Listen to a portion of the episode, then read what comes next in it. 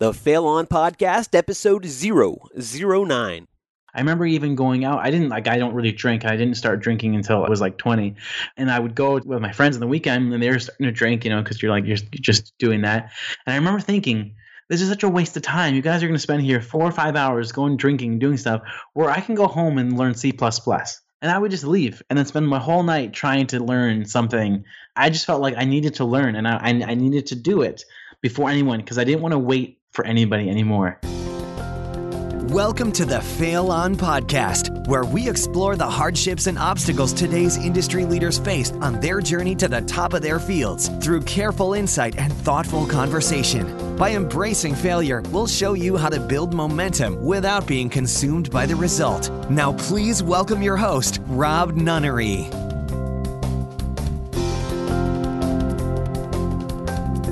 Hey there, and welcome to the show that believes you are destined for more and that failing your way to an inspired life is the only way to get there. Today, we are sitting down with Dylan Jones. He is an entrepreneur and co founder of ClickFunnels. ClickFunnels has grown into a massive, massive online success, allowing anyone to create sales funnels online with just a few clicks of the mouse. Their goal this year is to hit $100 million in revenue, up from $30 million a year ago. We'll be discussing how he started ClickFunnels with Russell Brunson and how he was able to buy a condo for his mom. He discusses the growth trajectory of the business and how the business generating $30,000 the very first month was actually a huge failure. He also discusses how free self education online can absolutely change your life and the best way to get started in business today. But first, if you'd like to stay up to date on all the Fail On podcast interviews and key takeaways from each guest, simply go to failon.com and sign up for our newsletter that's at the bottom of the page. And again, that's failon.com.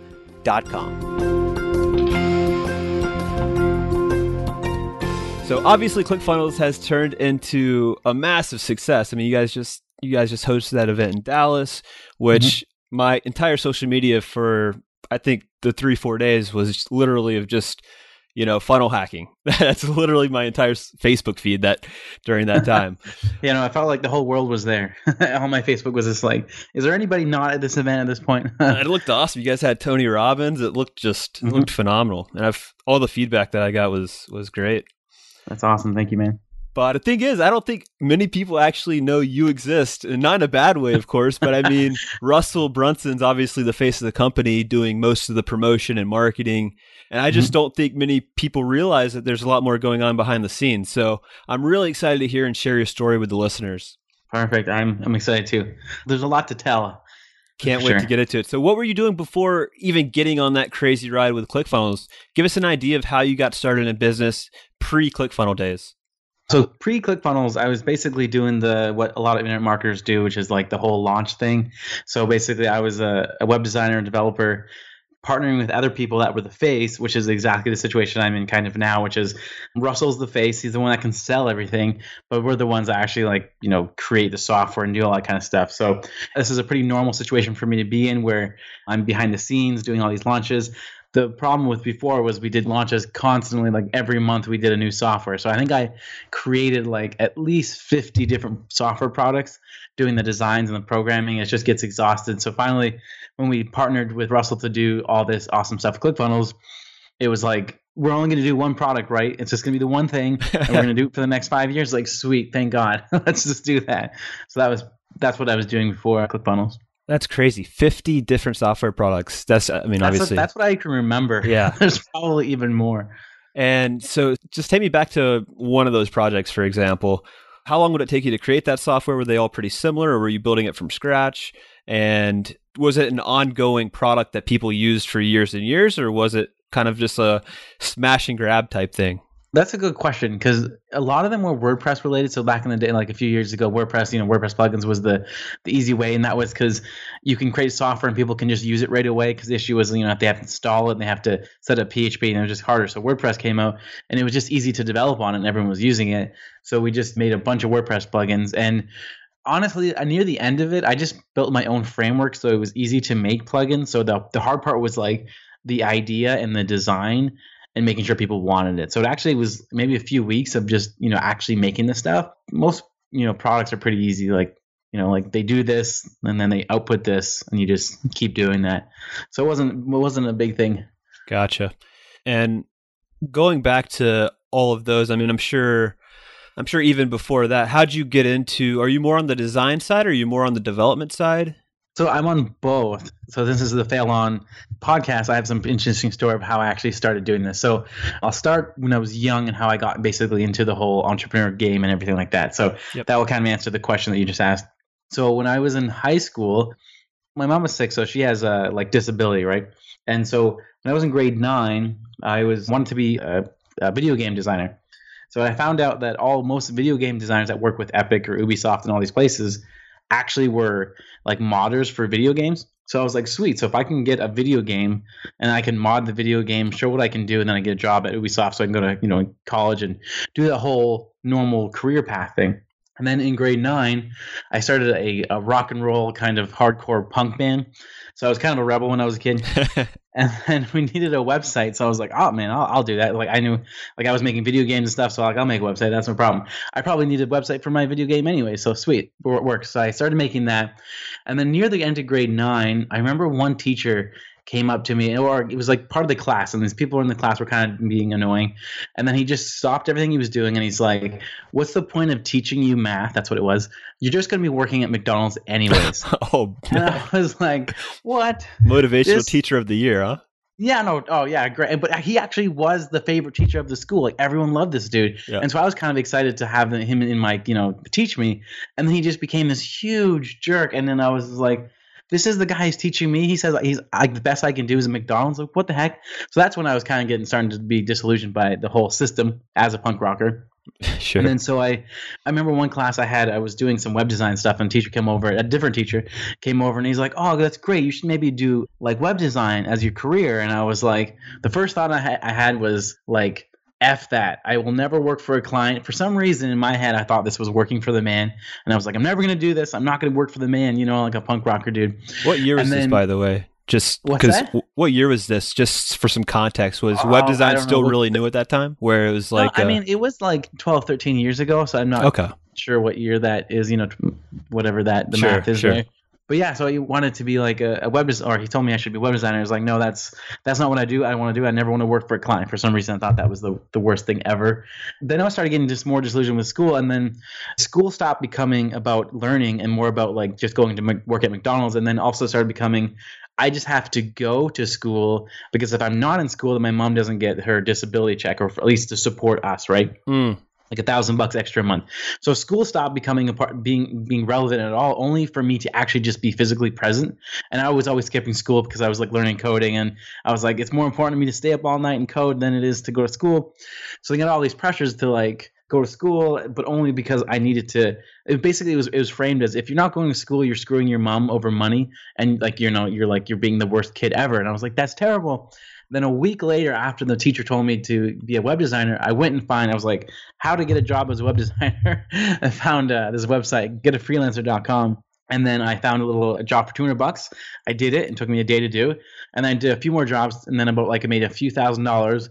And then the week after, I dropped out of high school because I realized the biggest fu to the system is to go my own way and not let them, you know, stop me and like give me all this, you know, like bullshit really. So that's how i started being a web designer and from there what grade were you in when you dropped out?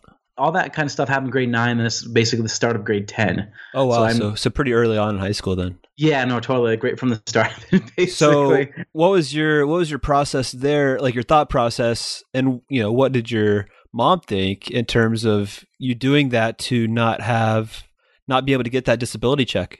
I think everyone was kind of scared but like I just do that. Like if I can make you know a few thousand dollars in the first week, I can probably can do this consistently, and then I, I knew like even a few thousand was was enough to where like all the external stuff became irrelevant now because it's like oh, we can do this on our own. We don't have to wait for some teacher to tell us what to do, or we don't have to wait for some jerk from the government like being mean to me coming into my class seeing if I was there and all that stuff. So I was like, you know, I'm gonna leave and just do it myself. And then I got my own apartment, and then I had to like you know real bills and stuff. So it was exciting. I think also, there's a I think there's a good lesson there. It's so you didn't actually quit high school. It's it's almost like I think a lot of our listeners are in jobs right now that want to start their own business or have bigger aspirations than working mm-hmm. for somebody else. And I think a lot of the times people think that they have to just quit their job and start a business and then hope it works. And it really puts them in a bad spot if they have bills to pay, if they have a family to support. Mm-hmm. So I think, I mean, with your experience quitting high school, I'm trying to make a parallel here. You already had money coming in from the freelancing gigs before mm-hmm. you decided to turn down or to quit high school and turn down that disability check, correct? Oh no, yeah, no, totally. Like I, that was the reason I knew it was possible. Otherwise, I would have, you know, continued to play the, you know, the the school game and try and get a job as a as a developer at a game company. So yeah, most definitely had the. I knew it was possible, and I knew I can keep doing it. And so from there, one of my first clients, this is how I got into marketing as well. It's funny story. So I had a few clients here and there, but one of my first clients was a guy who made me design pop up ads that was like win a free TV, put your email in. And this guy was like, he was paying me a few grand a month, like consistently for about six months. So direct direct deposit right to my bank account. And I didn't question it because, you know, I was like 16, 17. sure, sure. There's no way I'm going to like, yeah, you can pay me and I'll design these scammy pop up ads all day long. and there's yep. only so many ways you can design it, by the way, like TV on the left, TV on the right, TV in the middle. Pretty you know. limited with your creativity, huh? Oh, no, totally. Near the end of the thing, I was like, dude, like, this is a total scam, right? Like, you're not giving TVs away. Like, it's, this is kind of bullshit. And he's like, no, man, I'm giving TV away about like 60 TVs a month or something. And I was like, what? That's insane. How is that even possible? And he's like, then he introduced me to the whole idea of like CPA and he was selling them to mortgage companies. And I was like, that's insane. That was the most insane thing I've ever heard when I was that age. That's how I got into the marketing world to kind of just stumble upon it by designing stuff. And you're 28 now, right? And that was when you're 16? Yeah. So about yeah. 12 years ago? Yeah, no, it's pretty, it's pretty crazy. And then from there, I just kept doing it until I until I got into more into the programming side of stuff but that was like the thing that kind of you know took me off into this world was just you know knowing that I can do it, especially the skills of like being a marketer or a designer, where you don't really need this the schooling. You can learn it by yourself and then just run with it and go as far as you can with it. Got it. So to, to kind of recap so far in your journey is ninth grade, you started maybe a little earlier. You started rebelling. Mm-hmm. You didn't want to work for the man. Thought there must be a better way. So started, you know, learning coding at home, designing, developing, started getting paid for it through some freelance sites. At that point, you decided to drop out, quit, and then I'm sure you you could actually have more than that a thousand dollar disability check for your mom at that point, right? Because you were you were probably making more than, than oh, that, yeah, that no, check totally. would provide. So it yeah. was actually a win win there. And then you moved into doing bigger jobs for the CPA guy, and then eventually started doing launches before getting into ClickFunnels. Is that kind of yeah, the so timeline? That was sorry, sorry to cut you off. That was kind of leads into like the first, like my first product after that was like one of the biggest failures that I did. So I wanted to make a product that was a, a video marketing software that like you had a video and then at the end of the video it would redirect to like a page but it would be people's affiliate links and then people can share that video with the other person's affiliate link in it and it, worked really well for the mlm world but I, I didn't know that world so i only had one paying customer and it was like some mlm guy that i didn't understand that it's like you know you really got to know your customer so right. that, that failed but the one of the things that the failed was I was doing the design of it, so I was like a designer. So I, I knew how to design it. I knew how to do some most of the coding, at least the front end coding, but none of the back end coding. So when I was like 17, I was paying this developer like three grand a month, which is basically all the money I was making. So all the money I was making, I was hiring this guy for about three grand a month. Did it for about six months, and at the end of it, it just never worked. It was just constantly like there's always this issue. I can never launch, and then I got so impatient with it. I was like, hey, I have to like learn what you're doing. It was PHP doing all of the database stuff, and so it failed because I couldn't, you know, give any money to it anymore.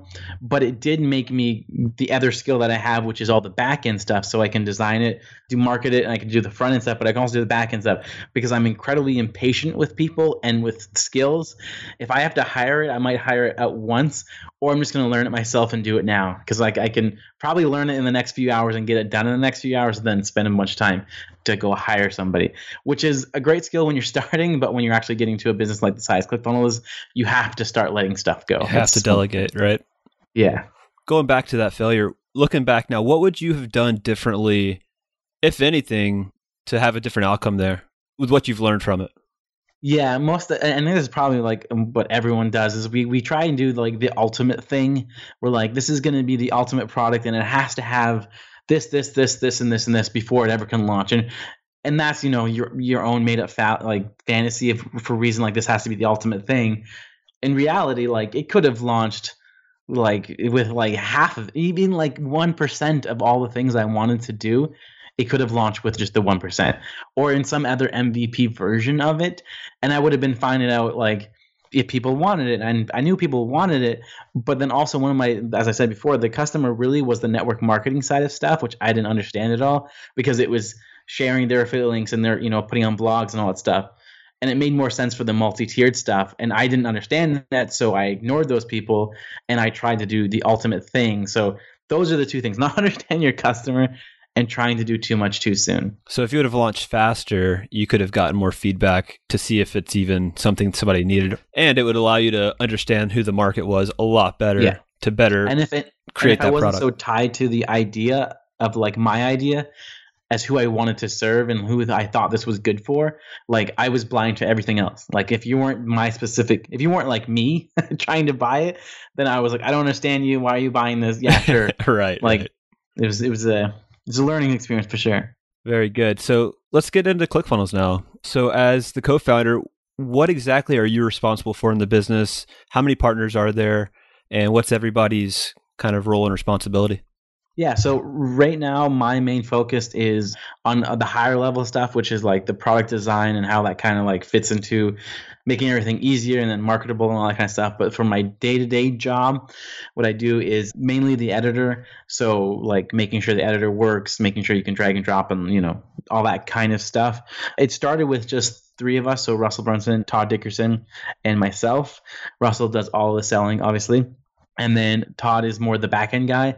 So I, I, could do some of the back end. He was teaching me some Ruby on Rails, but he's just like so much better at it. And it was just like, you know, I don't have to worry about like the hard problems. He can do that. So that's sure. it. Just started off as us three, and now we have a few more partners. We have the CTO, and he takes care of a lot of the bigger problems that like come. You know, basically, trying to make the the product even scalable and written in a certain way that is more of a normal company. Because one of the things we found is that like we're all founders, and founders do everything very fast, and we do everything our way, and we just want to get it done and out there as soon as possible then there's the bigger challenge, especially like of a tech company where you have to do certain things in a certain way. Like you ha- you can't just release code when you want to. You have to get a QA, you have to get people, you have to get testing, you have to do this.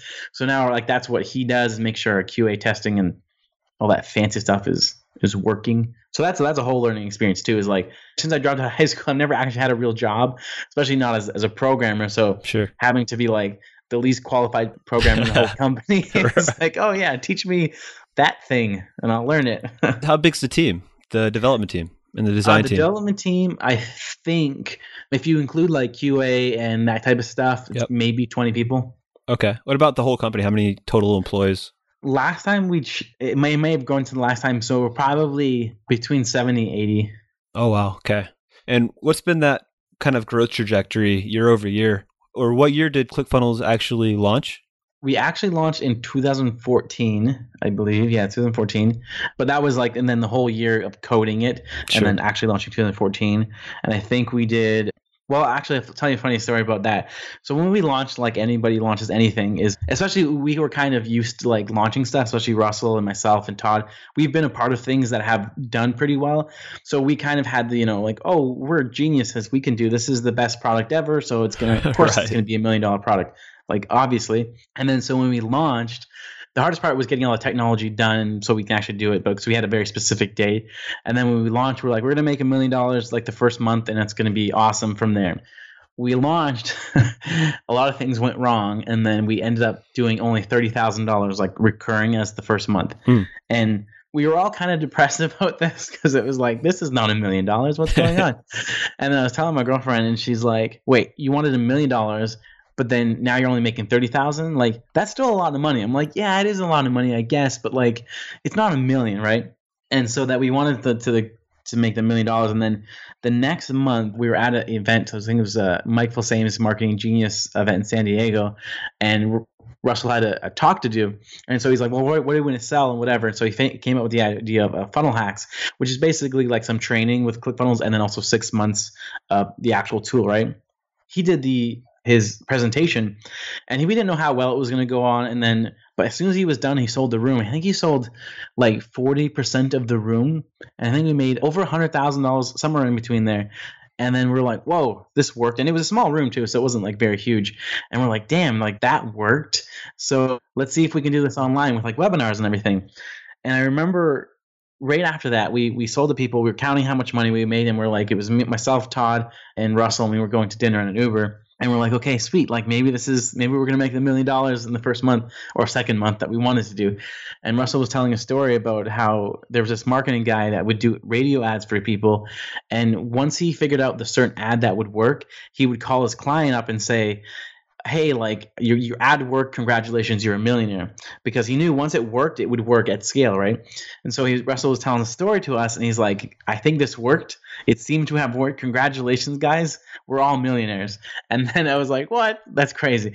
And then that month we did the first million dollars. So that was that was really exciting. Was that just from taking the lesson of okay, Russell's great on stage. He's great at selling from stage. Let's scale that and let's make that our primary channel? Yeah, no, totally. It was all about from like webinars selling the funnel hacks, and it, I think it was it was combining like especially for our market at the time like was very internet marketing type of entrepreneur focused yep. is they needed the training and then the, the tools the tool wasn't enough it was they needed the the assurance and then they also like to buy like a one-time fee so it was like okay six to 12 months and then they okay now they got like the training and then, then they can have the tool for this amount without worrying about it because a lot of entrepreneurs when we start adding extra expenses, especially monthly expenses, kind of freak people out, especially for a new company. You don't want to like invest too much. So I think that was the key. And then we just blew up their Our, and then what we also started doing is every time we did a webinar, we would do at least two hundred fifty thousand dollars, three hundred thousand dollars, and then since everyone was still in the launch phasing, like launching a product and then like not supporting it, then launching another right, thing, right? You know, like you know the whole thing that the people cycle, doing. yeah. So we were like, okay, people are doing this, so let's be the back end to everyone's product launch. So everyone would do a launch, get you know three thousand people in, they're automatically added to a webinar for funnel hacks, and then that's like, so some people would make more money off our webinar, at least for profit, than mm. their whole launch. Crazy. So that was a pretty sneaky and awesome thing that we did there. Walk us through that a little bit more in detail. So somebody else is doing a launch. Mm-hmm. Walk me through the whole process of how you're attached to that back end. Okay, yeah, totally. So people would launch, you know, whatever it is, especially it was mostly for the internet marketing marketing world.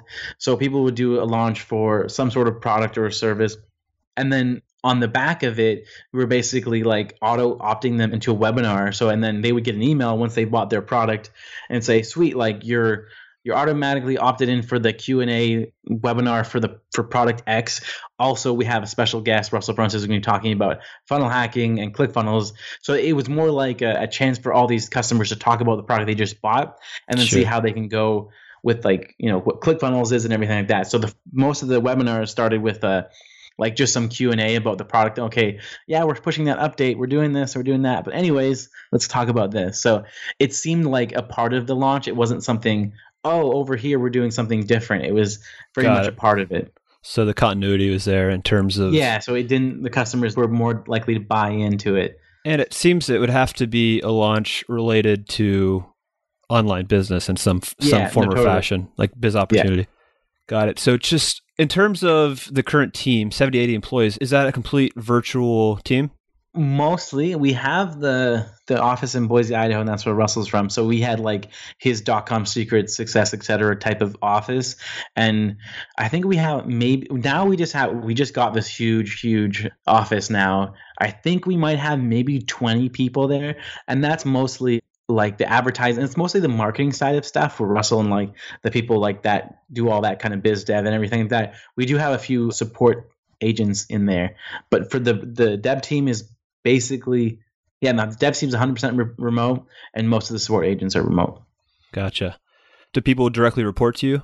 It depends on what, because like some of the things, like we have a, a fragmented design team because there's designers that help with like some of the marketing stuff with Russell.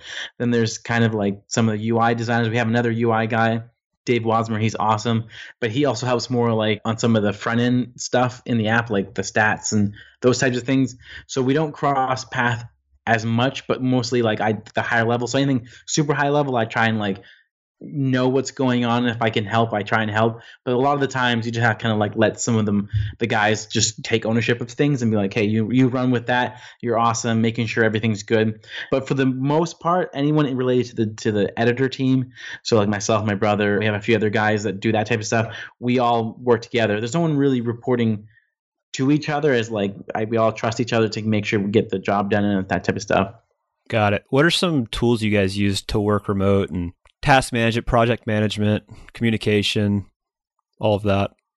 So I think an easier way to say is there we probably list the tools that we haven't tried because I think we've tried literally everything. Sure. And you know, and it changes like probably every three to four months, where we have a different way of doing it. Find out how Spotify does their dev team or their stuff, then we try and model them. We find out how the companies do it. So we're always trying to improve.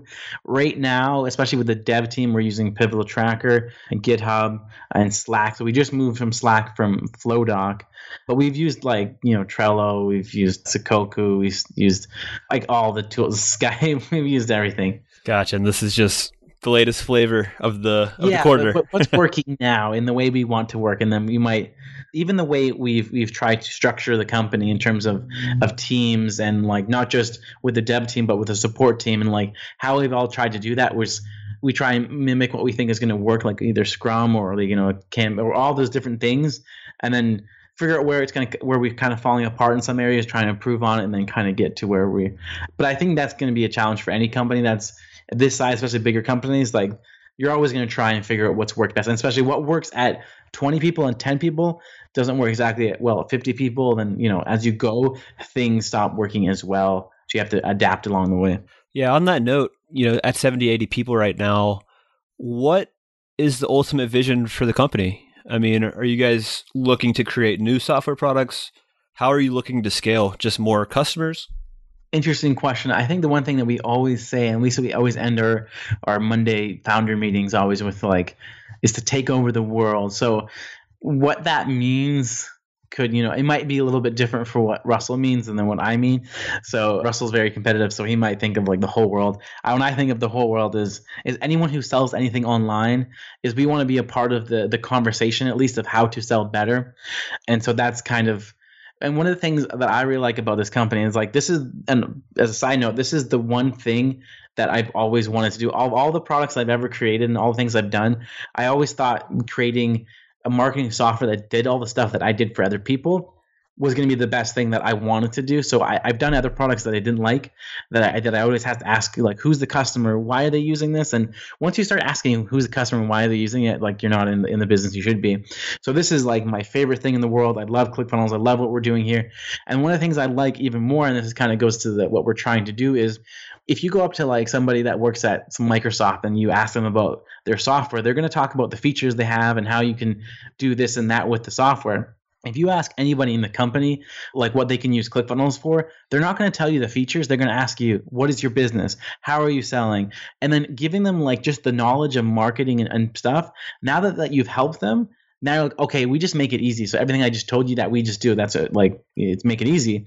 But we care so much more about their business. So however things change in the future, like if funnels or if websites stop being relevant and everything's in VR and there's like VR funnels, like we're gonna be right there. We love helping people so much, and the, especially the marketing and the the very geekiness of like having countdown timers and upsells and all that stuff that will make it work regardless. So the world, it's world domination is basically the goal. so world, world domination and staying on the kind of the leading edge of of how selling's evolving online. Yeah, and like we want to we want to be there, and even I was thinking about this a few weeks ago. I was talking to Russell about this, and I was like, "What is the one thing?" There's a question I can't remember what it was, some book, and it was like, "What is the one thing that allow your business to take off now opposed to before, right? And sometimes it's like it's yourself, like, oh, I'm I'm more motivated now. But sometimes it's technology and the way stuff changes. One of the things that I believe made ClickFunnels and, and competitors like us really possible is tools like Stripe, where they made the merchant account accessible to anybody. Because if you remember, like, let's see, even like 65, even maybe three three years ago to do a one-click upsell inside of Infusionsoft, you had to pay someone five to ten grand to make that happen. Right. Like just for that one feature. And with now a Stripe and and Braintree and all these things, now it just becomes easy. Yep. So that was the one of the things that made it easier, and also a better browser speed, so we can make editing in the browser easier. There's all these things that kind of come up to make this happen. So I'm always trying to figure out what's the next thing that's going to make things that like is currently hard really easy that everyone's going to do. So it's basically like democratizing some sort of technology that's just going to make everything easy. Finding out what that is is kind of the challenge and kind of being ahead of where selling is going. And as you just said, like it's a challenge, but it's a really exciting challenge because once you discover it, it's like this changes everything. We don't know what that is yet, but we're we're looking. Yeah, on the note of actual like software and staying on the leading edge, actually in some of the prep I did for this conversation, I read that you had spent six years building that website editing technology that ClickFunnels uses. Tell us more about that project. I mean, six years is a long time. And then what made So, you yeah. start building it? So yeah, six years. It wasn't consistent, consistently six years on the same thing, but it was probably yeah, about six years ago, maybe even longer. Because yeah, who knows? I had Lead Page Pro, and it was basically because I was always fascinated with as a web designer, like you'd always have to get your client to like change stuff and be like, oh, edit the text and all that stuff, right? Move the move the logo, make it bigger, move it smaller, do that. And so I was always fascinated with like CRMs, like systems that would, uh, not CMS rather, allow your client to edit the page. So there was stuff back in the day like that would, would you would make it easy and interesting way. So I was always trying to build like the ultimate CMS for my clients that was more visual. And I launched Lead Page Pro probably 2010, maybe 2009, somewhere in there. I can send you screenshots after this if you want to go look at it. It's pretty fun. But it's basically like there's the text on it and you edit it and you pop up a little editor and you edit the text. So that was the first version of what I'm doing, especially with the editor. And I remember launching it. Russell was actually my first JV partner on it. So he like sent an email and then he, you know, sold a bunch of stuff and I bought a car and I gave it to my mom. It was really sweet. That's awesome. Um, I don't think I had any other affiliates beside Russell because I had other projects to do. But from then, I I had the simple version, and then for the next six years, I kept redoing it. Like, and then and kind of also, as I said, even the first product that I failed on was. I kept trying to do the ultimate thing because I felt like, and it was also starting to get me so tied to me personally that I would accept other jobs and other other projects with people, and then I, I would literally have no passion for it. But like, oh, sweet, an SEO tool, like I, I can build that, whatever. And then we launch it, and then I make a few hundred thousand. It was like, sweet.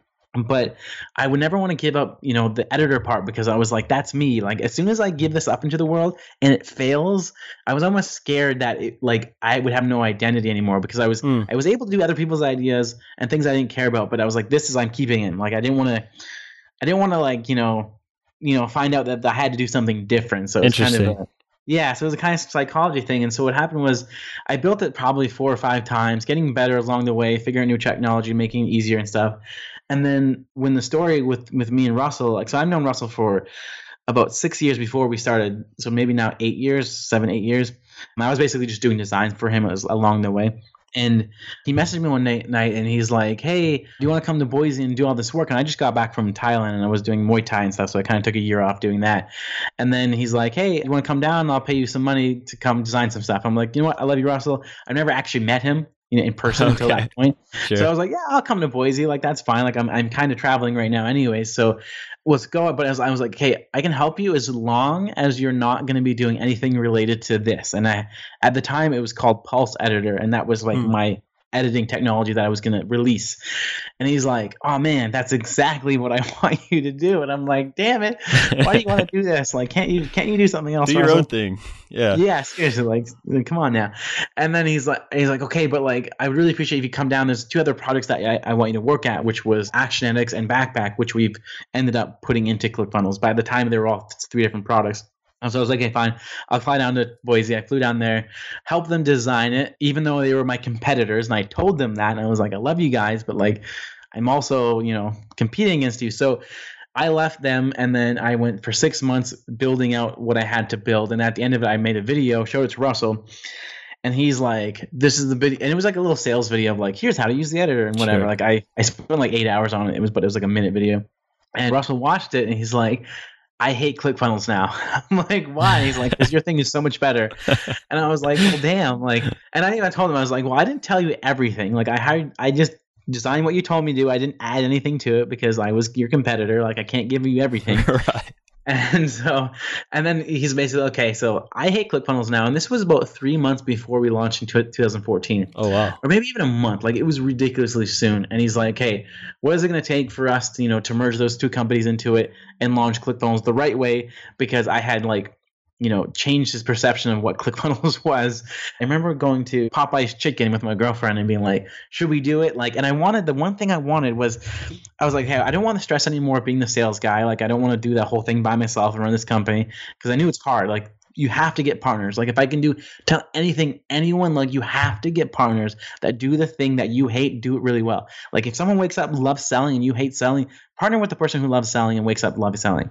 Like I don't like selling that much. He loves it, right? So it was a big thing for me to try and give up and especially it was a an equity that it was lower than I'm used to because I'm used to working with two people 50-50, right? And there was a lot of people, more people involved with ClickFunnels. So I, I was like, hey, fine. If I can make hundred thousand dollars and buy my mom a condo, then I'll do it. And that was like my thing in my head. So I was like, hey, let's do it. Let's, you know, like let's get it done. So I flew back down to Boise. Took about two weeks to to mash my code into their code and make it work. And then we launched, and then we didn't make a bunch of money, so we were all kind of stressed and depressed. And then that's when the next month, when I told you something, we made a million dollars. And then from there, I was able to make the hundred thousand dollars after you know all expenses and stuff, and I got it wired to me, and I was like, sweet, there's a hundred thousand US, just enough to pay for this condo for my mom in the small town. Bought it for Christmas, had an awesome Christmas, and it was like it, it all worked out perfectly. And I'm so grateful for Russell and the team, and then Todd, my other partner, for all making all these things happen, and and allowing me to actually work on stuff that I'm really good at every day, and like and doing that. And I, I can see Russell's the, the, greatest salesperson ever, and he's my partner. I'm like, every time he sells something, I'm like, keep selling, bro. Like, I love you. It's so awesome. That's amazing. That's a great story. Yeah, it's pretty sweet. So, I mean, obviously, ClickFunnels shot up after that 30K initial month, but surely there had to be some really like crappy failures along the way, building it, stuff breaking, stuff not going as planned, revenue dropping, or has revenue dropped since since that no, so that's one of the things that we haven't really had to deal with as much is the revenue dropping. We've been growing pretty consistently. So the first, I think the first year was since we only had like in the first 20, 2014, there's only a few months we were actually like you know creating revenue. So I think we only did like a million something, maybe closer to two million, and then the next year was 10 million and then next year was 30 something million and so our goal this year is 100 million so we're trying to like 3x as, as long as we you know as we go but there have been times, most definitely, especially when we have like you know had survey issues where we've been down for six hours and things like that, where everything is questioned. Like you're, it's like the worst six hours of your life, and you're just thinking like, oh, and especially when you start knowing the numbers more, like how much page views people are getting and how much money is generated. Like, like if you look, I think like we're like just alone in our in our connected Stripe alone I think we're doing over $10 million a month or even more of just for our users, right? And that's just through people using Stripe that connected through us. Now, that doesn't count people using PayPal, Infusionsoft, you know, Braintree, and all these other tools. So when you know you're down for like an hour or you had like, we were down for like, I think two or three hours early this year because of an Amazon thing, that wasn't our fault. Amazon screwed some stuff up, but it was terrifying because you start thinking of the numbers and the peoples and the opt-ins, and like you're just like, no, we need to fix this. This is, and you don't want to stress people out, but like you want to shake everybody in the company, like especially the, you know, the developers fixing it. You're just like, you're like, hey, you're, like you're fixing it. I was like, yeah, we're all fixing it, but it's like you want to shake them, like, you know what's happening right now, right? You know how people like losing money, like you're freaking out. So there's that, most definitely times where you just get super scared. on that Amazon note, obviously there's a there's a big outage these past couple days. Oh yeah, no, totally. Did Yesterday, that did that affect you guys? Yeah, no, it affected intercom, so we couldn't do support, and then it affected also our images. So some of our images are on like the their caching server, which is great, so it worked. But some of them were just straight straight from S3, so you know your images weren't working, and sometimes like even the, the editor would try and load those images and wouldn't until those images were loaded, it wouldn't you know say it was loaded, so you couldn't use it. But it affected everything. I was trying to get some stuff with some designers, and they they couldn't send me the thing, and it was just like yeah, I think the whole Amazon controls the world. That's crazy, isn't it? The internet. So when they go down, everyone goes down. So out of all the struggles along the journey, not just with ClickFunnels, but throughout your life, which one really makes you think to yourself, like, man, I wouldn't be where I am today if that hadn't happened to me? There's so many, right? Because like it would be hard to give you the single one, but like probably the whole high school experience and just like I remember even when when you go to high school, people start drinking and they start doing like the whole you know teenage thing. I remember even doing that and going through this whole period with the whole pressures of you know, disability and people, you know, how high school changed. I thought it was going to be fun and awesome, but it turned into this weird thing that was happening. I remember even going out. I didn't like I don't really drink. I didn't start drinking until I was like 20. And I would go with my friends on the weekend and they were starting to drink, you know, cuz you're like you're just doing that. And I remember thinking this is such a waste of time. You guys are going to spend here 4 or 5 hours going drinking doing stuff where I can go home and learn C++. And I would just leave and then spend my whole night trying to learn something. I just felt like I needed to learn and I, I, I needed to do it before anyone because I didn't want to wait for anybody anymore. So that was the biggest thing that I like. Even now, like I was just watching a thing about machine learning, which is one of our uh, developers wrote a book on machine learning. Super smart guy. He just did a webinar with HackerEarth, and I'm now I'm learning about machine learning, and I'm like, this guy's so smart, and we have him on our team. Like I just love learning so much, and I love applying it. So I think that was the biggest thing was just having like not letting this education system like where you wait, you show up to class, you sit there until he starts talking.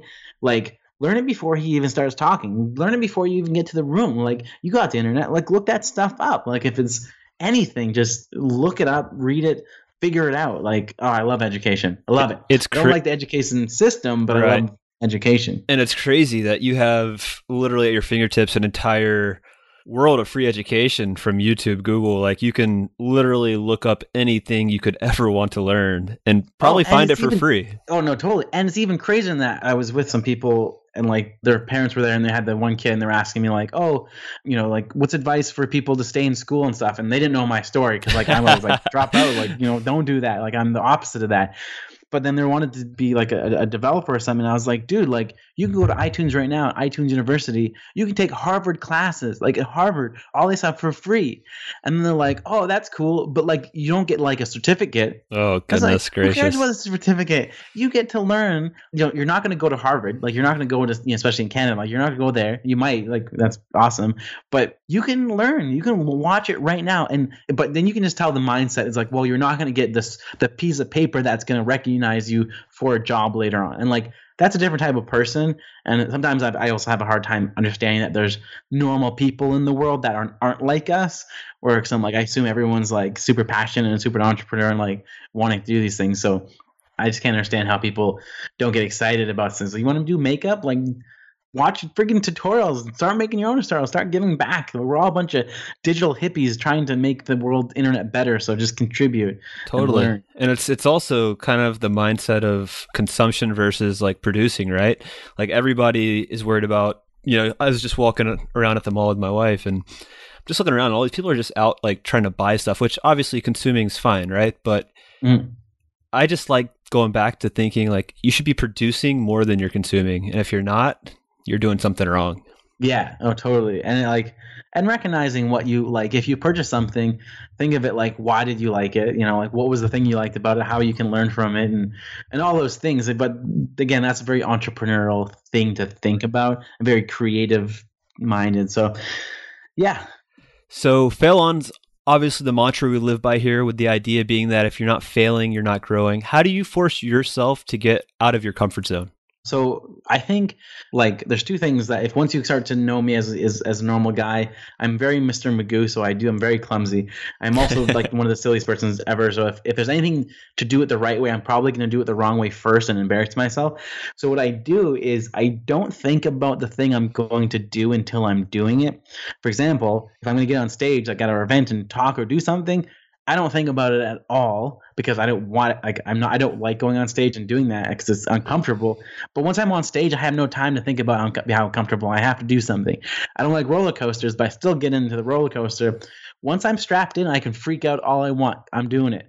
I don't like helicopters. I don't like flying planes, but it's I don't think about it until I'm doing it. So I can get myself into any situation. Is the key is just not to think about or at least overthink about it until you're there. And then usually when like what happens when you're there, you you have no time to to think or to freak out because you're usually actively engaged. The roller coaster is a bit different because you're sitting there. Now you have all the time in the world to realize it's going Right. to break at any minute. Right. And you're standing in line for probably 20 minutes before Oh yeah, before no, totally. getting Just, just keep a conversation going. Yeah. Don't think about it. No, it's actually interesting. I love that approach is, you know, don't let the fear build up, right? It's more of just, okay, keep it out of out of sight, out of mind, and then boom, you're doing it.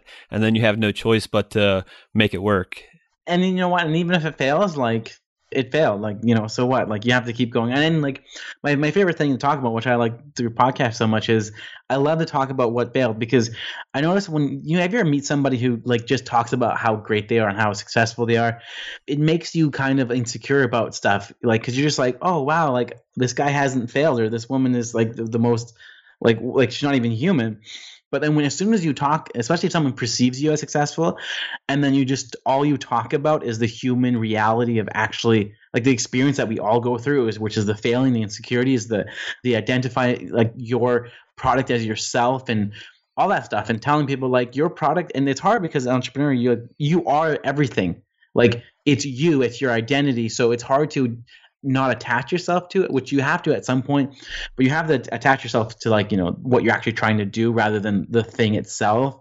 But those things are hard and those things you have to go through, especially like a lot of women want to do tutorials for makeup, like telling them like there's always going to be that one person that's even more prettier than you or looks like better lighting than you. right. And you know what I mean? Like you just have to do it. Like, but then there's someone else going to think that you're the most amazing person ever. Like the more you talk about the reality, the more everyone feels better, the more everyone's allowed to say, man, I really screwed up. I bought an advertising, I think the first advertising I ever bought for a thing that I was selling. I forgot to put the buy now buttons. I didn't put a link to PayPal. And it took me a few weeks to Oh. realize, and I was depressed. I was like, no one's bought this. This is stupid. And why am I- I'm like, I- I'm so stupid for thinking that anyone would buy this. I go look, click on the thing. I'm like, oh, Whoops. no one could even buy this anyways. That's crazy. So, I mean, what's failure mean to you? Failing means you just haven't like you haven't figured it out yet.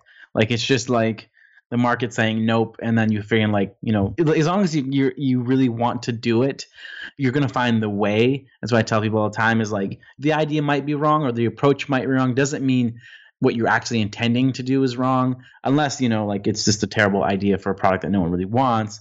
But again, like if your idea is to help people, then it doesn't really matter. So failing is like is just what happens. Like you know, I mean, if you- ever tripped on something, does that mean you failed walking? Like you can't walk anymore? Like no, you just tripped and now you look a bit silly. Lucky you don't do it in front of hundred people. You know, like I've done many times. So right. you know what I mean? So it's just like it's just what happens. It's a trait. It's a it's a thing that's real. We all do it. It's just reality. And then you learn from it and you get better the next time. Yeah, you know, yeah, totally. Just try not to trip as much, or you know, pay attention to where you're walking. I literally walked into a. I was on a big street and I was looking at a sign on across the other street, and there was all these bikes, and there was like a few hundred people like just walking downtown. I tripped over three bikes. Every bike I tried to get out of, I tripped onto another bike, and I was like super embarrassed. But it's like, you know, I got up and like looked at everybody and was like, I'm good, and I kept walking. I can still walk. I failed walking miserably. but Mr. I can still Magoo. do it. So I believe that repeated trying, failing, and learning is really the primary factor in how quickly people and businesses see positive outcomes. So if there is just one directive or action item that you could give somebody that has a burning desire to create a better life, but just aren't sure of what business to start or what action to take, what would that be? so you really got to like know like so I'm especially if you don't like so it's like if you don't know what you want to do like if you don't know what problem you can solve the, one of the easiest ways to do is to think about what are your friends constantly asking for? Like if there's a thing or if you're the guy they always ask for the lady like if it's cars or this or that and if you tell them the answer and their eyes light up and they're like oh like you're awesome like i never thought of that and you're constantly coming to you that's one of the easiest ways to do it then you can know that that's your area. So if it's hair products or if it's whatever, then you can kind of get inspired to like go for that.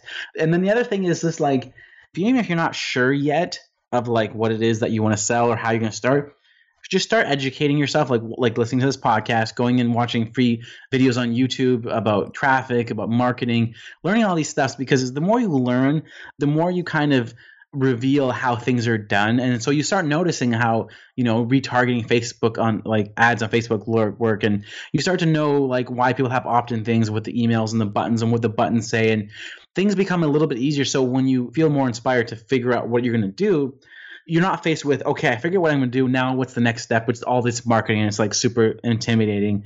Like the more you know the, the easier it gets and the more you know where you kind of focus on. So education learning and then figuring out kind of what it is that you want to sell because also just as a side note and i tell people this too is you can get really successful doing something you don't like. So if you don't like your job and you're like, oh, I hate my boss and I don't like doing this, well, you can do the same thing if you pick a business that you don't like, but that's profitable or easy to do, get really big, make a bunch of money and hate it. So you're in the same spot. You might be making more money, but you're in a business where you hate your customers. Like, like I've been there where you're like, I don't want to even want to talk to these people anymore. Yet they're they're ruining my Coachella, and I have to go email them on my laptop, which has happened.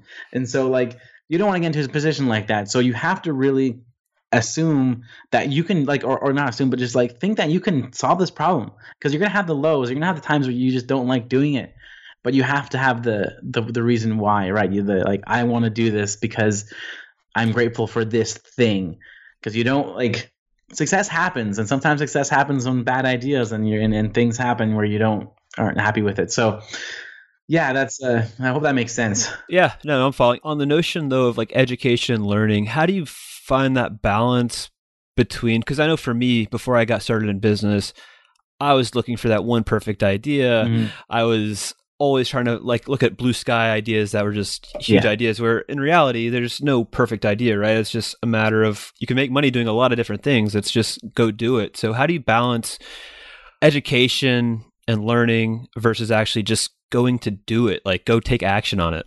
Yeah, that's a great question. So, because you're right, because you can learn all this stuff and, and, and, you learn so much about that, and it starts becoming intimidating because you know everything about it and you know that you can't possibly do it yourself because there's too many areas to do.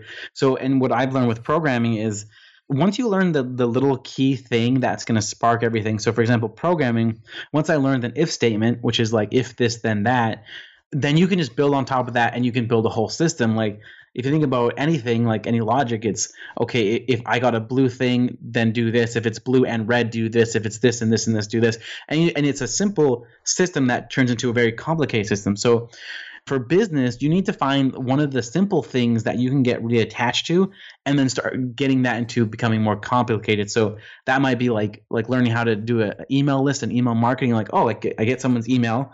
I can email them and then if I just do that at scale, now it looks like this crazy complicated autoresponder series that does all the stuff, when in reality it's just one email that goes to a page. So I would focus on wherever that makes sense, whatever the marketing tactic that makes sense for your audience and for your thing you're doing. It. It's going to be different if it's a, a retail product, if it's a coaching product, or whatever the product is but find the one thing that you identify with and you're like i get that. Like if it's email marketing if it's blogging if it's whatever it is that you're like i understand. Like this statement just made sense to me. I'm like i can do i can rock in this statement like nobody else.